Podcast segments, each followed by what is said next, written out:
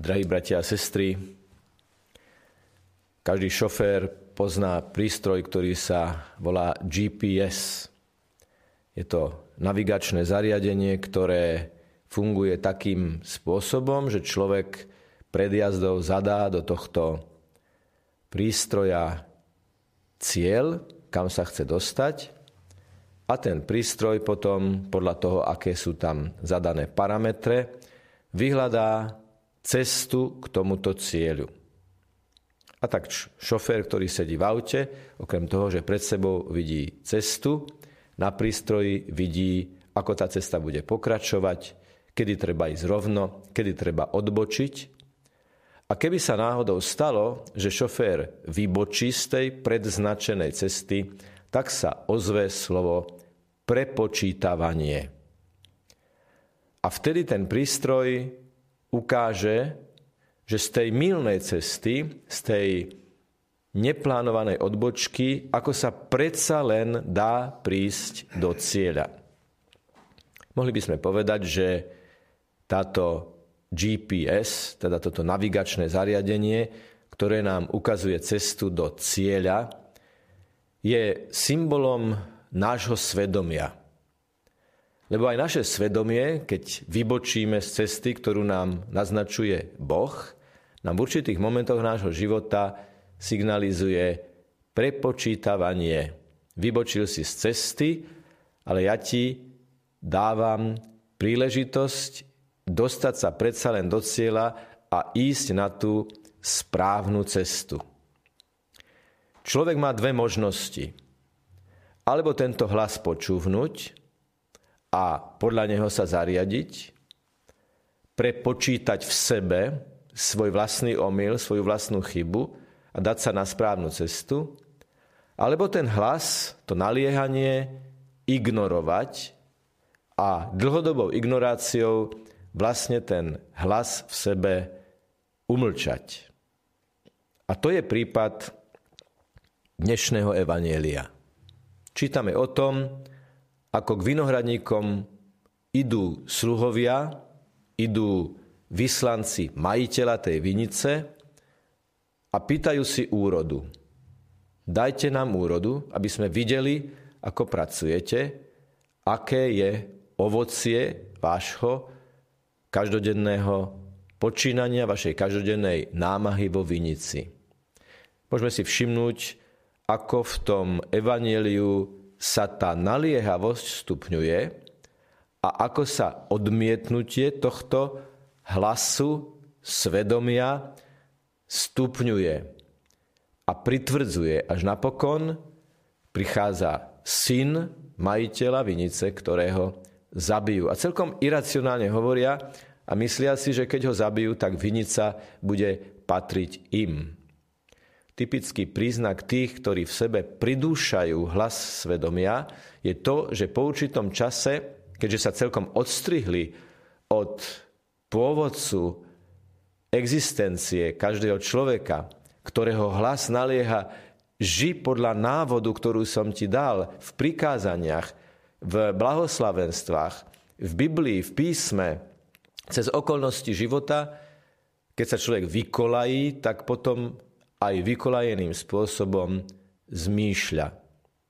A je veľmi zaujímavé v tomto evaneliu to, že podobenstvo, ktoré Ježiš hovorí svojim poslucháčom, tu konkrétne čítame, že sú to veľkňazi a starší ľudu, čiže, čiže autority tej doby a vtedajšej spoločnosti.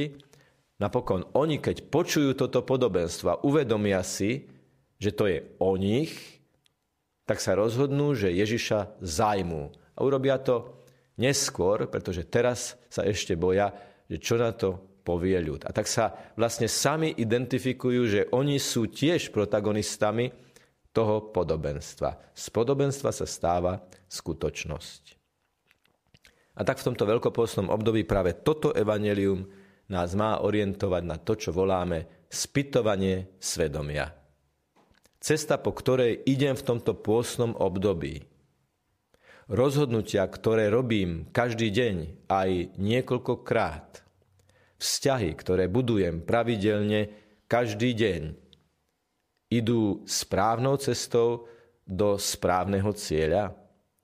Alebo mi čo si signalizuje, že veru musí nastať prepočítavanie a musím aj z tej mýlnej cesty, z tých pomílených vzťahov a z tých pomílených postojov hľadať cestu správnym smerom do správneho cieľa, do správnej cieľovej rovinky? Hovorili sme o tých dvoch možnostiach. Buď človek tento hlas bude počuť a podľa neho sa zariadi a vtedy sa vlastne otvorí Božiemu pôsobeniu, Božiemu svetlu, alebo ten hlas človek v sebe celkom udusí. Hoci on sa celkom udusiť nedá.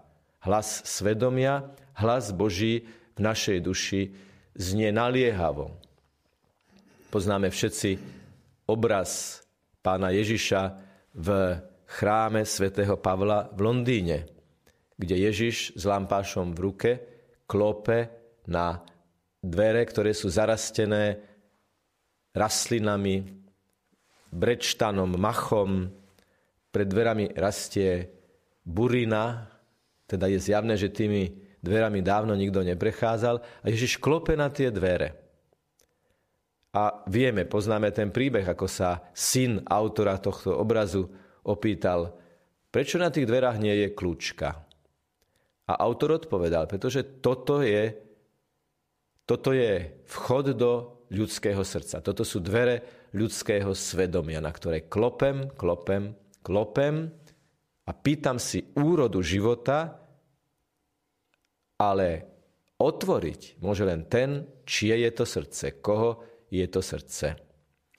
Tak v tomto veľkopôstnom období keď ideme do správneho cieľa, teda uvedomiť si Ježišovo víťazstvo, do ktorého sme pozvaní, a ideme cestou e, pôstneho seba premáhania, seba očisťovania s pomocou Božou, otvorme Ježišovi dvere, aby vstúpil so svojím svetlom a povedal nám, tak aká je úroda tvojho života.